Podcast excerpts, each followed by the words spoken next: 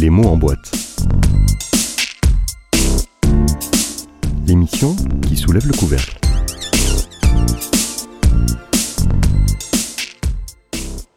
Bonjour, bienvenue dans les mots en boîte.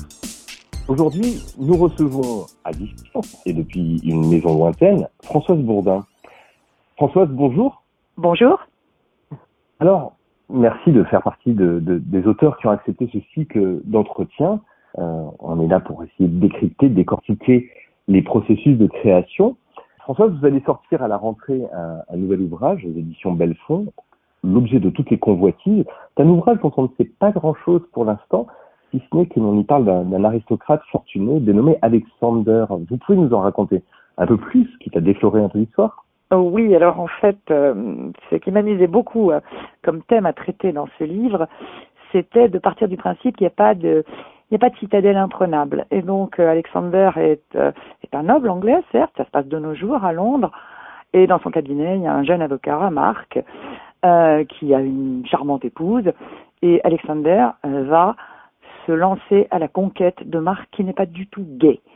Et, et ça sera tout le long du livre, on aura le, le point de vue des, des- des divers protagonistes, mais jamais on- celui d'Alexander lui-même. Il ne sera vu qu'à travers les autres, à Mhm. travers son, son petit copain du moment, qui est, qui est un danseur étoile, euh, à travers évidemment celui qu'il veut séduire et la femme de celui-ci. Voilà, donc ça, ça m'avait, euh, ça m'avait bien plu de, de, de partir sur cette idée que, que même si ça a l'air euh, improbable et impossible, ben, si on est très très déterminé, on peut peut-être y arriver quand même. Oui, c'est une, une idylle dissimulée et des secrets qui vont se faire jour. Oui, exactement. Exactement, parce que parce que Alexander, mon personnage principal, c'est quand même un voilà un bulldozer. Il s'est mis ça en ligne de mire et, et il ira quoi quoi qu'il en coûte. Mhm. Alors c'est en 1972 que vous avez publié votre premier roman, Soleil Oui.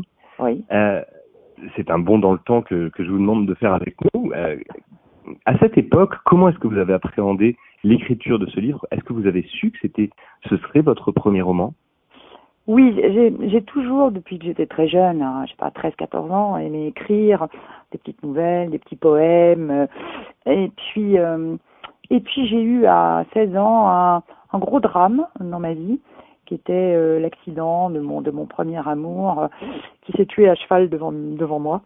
Et, et j'avais j'avais digéré très mal, évidemment, ce, ce deuil.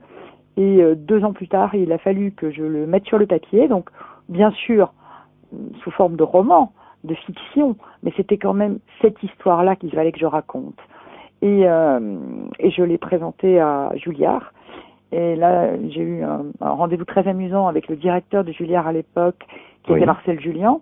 Mhm. Et euh, Marcel Julien m'a m'a signé mon contrat en me disant bon, j'aime pas tellement ce livre, mais par ailleurs, je, je suis sûre que vous écrirez bien, alors je préfère vous avoir chez moi.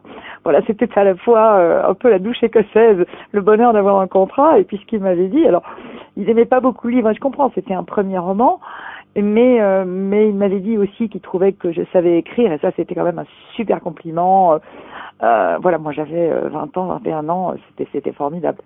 Et c'était une histoire qui tournait autour de voyages et de souvenirs entremêlés, justement. Oui, tout à fait. C'était euh, c'était quelque part mes mes propres souvenirs et, euh, c'était voilà de, parler de du choc qu'on peut qu'on peut éprouver quand on quand on perd en une seconde un être cher. Euh, j'avais voilà j'avais envie de, le dire. Peut-être ça m'a permis de, tourner la page et de faire le deuil de cette histoire qui était la mienne. Et je crois que presque tous les premiers romans ont quelque chose d'autobiographique on a souvent envie de raconter sa vie.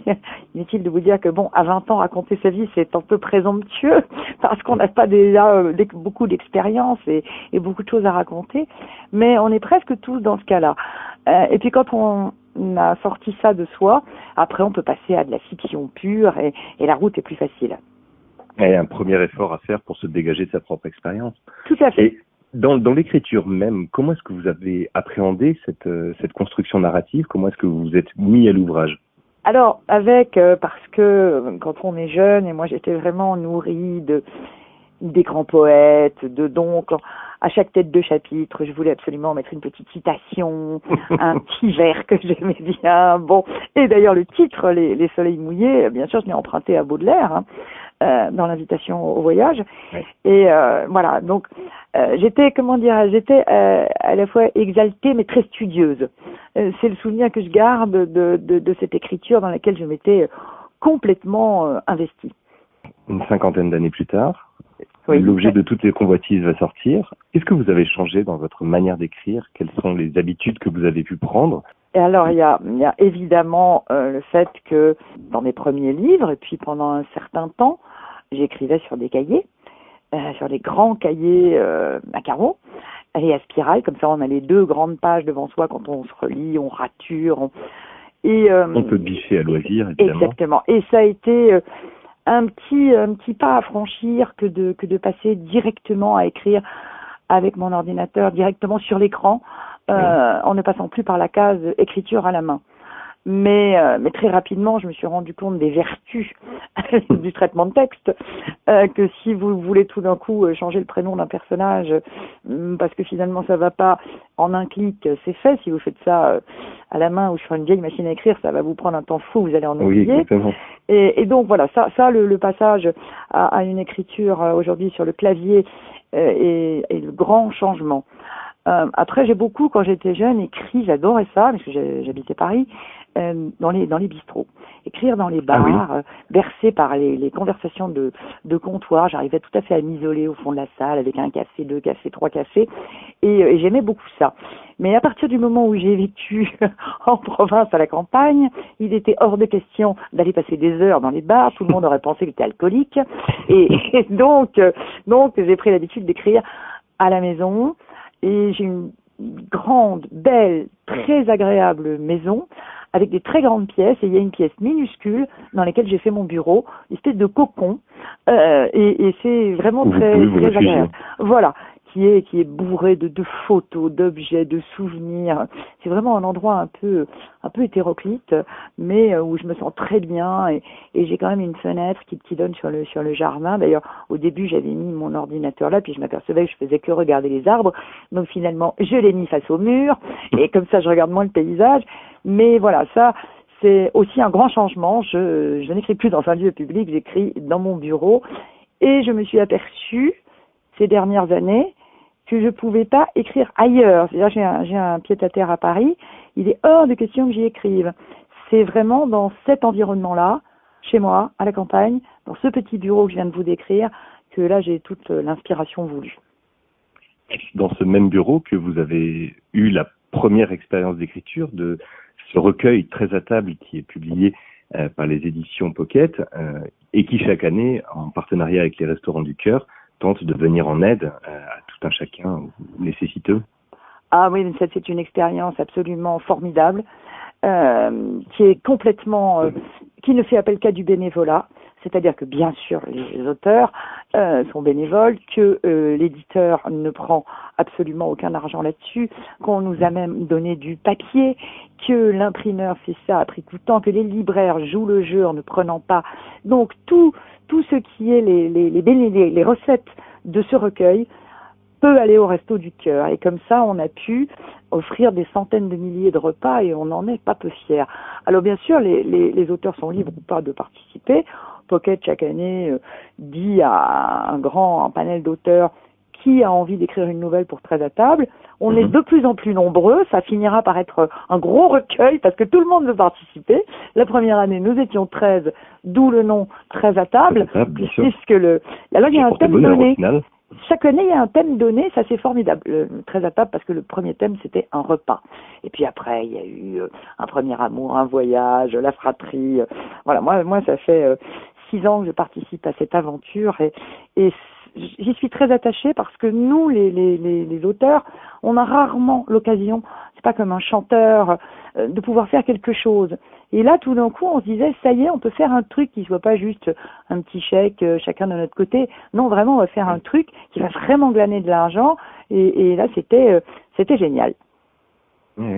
D'autant que cette, cette réflexion par rapport au don et à l'altruisme fait partie des sujets que vous avez actuellement aujourd'hui à l'esprit. Vous me parliez tout à l'heure de violence et d'injustice dans notre société qui sont des, des sujets qui aujourd'hui vous, vous, vous tendent, vous crispent. Tout à fait, tout à fait. Vous savez, euh, on n'a pas du tout la même vision quand on quand on est en dehors d'une très grande ville. des, des, des, problèmes de cette France rurale, de cette France qui se sent délaissée.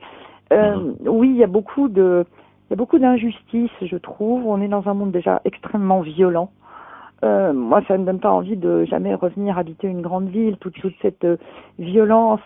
Et puis, euh, et puis, pendant le confinement, ici à la campagne, tout d'un coup, on s'est aperçu que le ciel était plus bleu, que revenaient des, des hirondelles, et que tout d'un coup, si on cesse d'agresser la planète, et je ne suis pas une, une écologiste folle et pure et dure, mais quand même, de se dire, peut-être que ça irait mieux si on faisait un petit peu attention, euh, peut-être que si on se disait il n'est pas normal que que tellement d'espèces euh, d'animaux disparaissent chaque année parce que c'est effrayant tout ce qui disparaît. Mhm. Un jour on verra plus un lion ou une girafe que dans un zoo, ces animaux n'existeront plus dans la nature tout ça c'est triste, tout ça c'est affolant. C'est un monde qui change très vite, un monde qui est qui est très brutal et, un monde qui est très injuste. Et oui, moi ça me trotte beaucoup dans, dans la tête. Certains soirs, j'y pense tellement que ça finit par m'empêcher de dormir. Maintenant, je peux pas changer le monde à moi toute seule. Non, bien sûr, mais peut-être sera l'objet d'un prochain livre.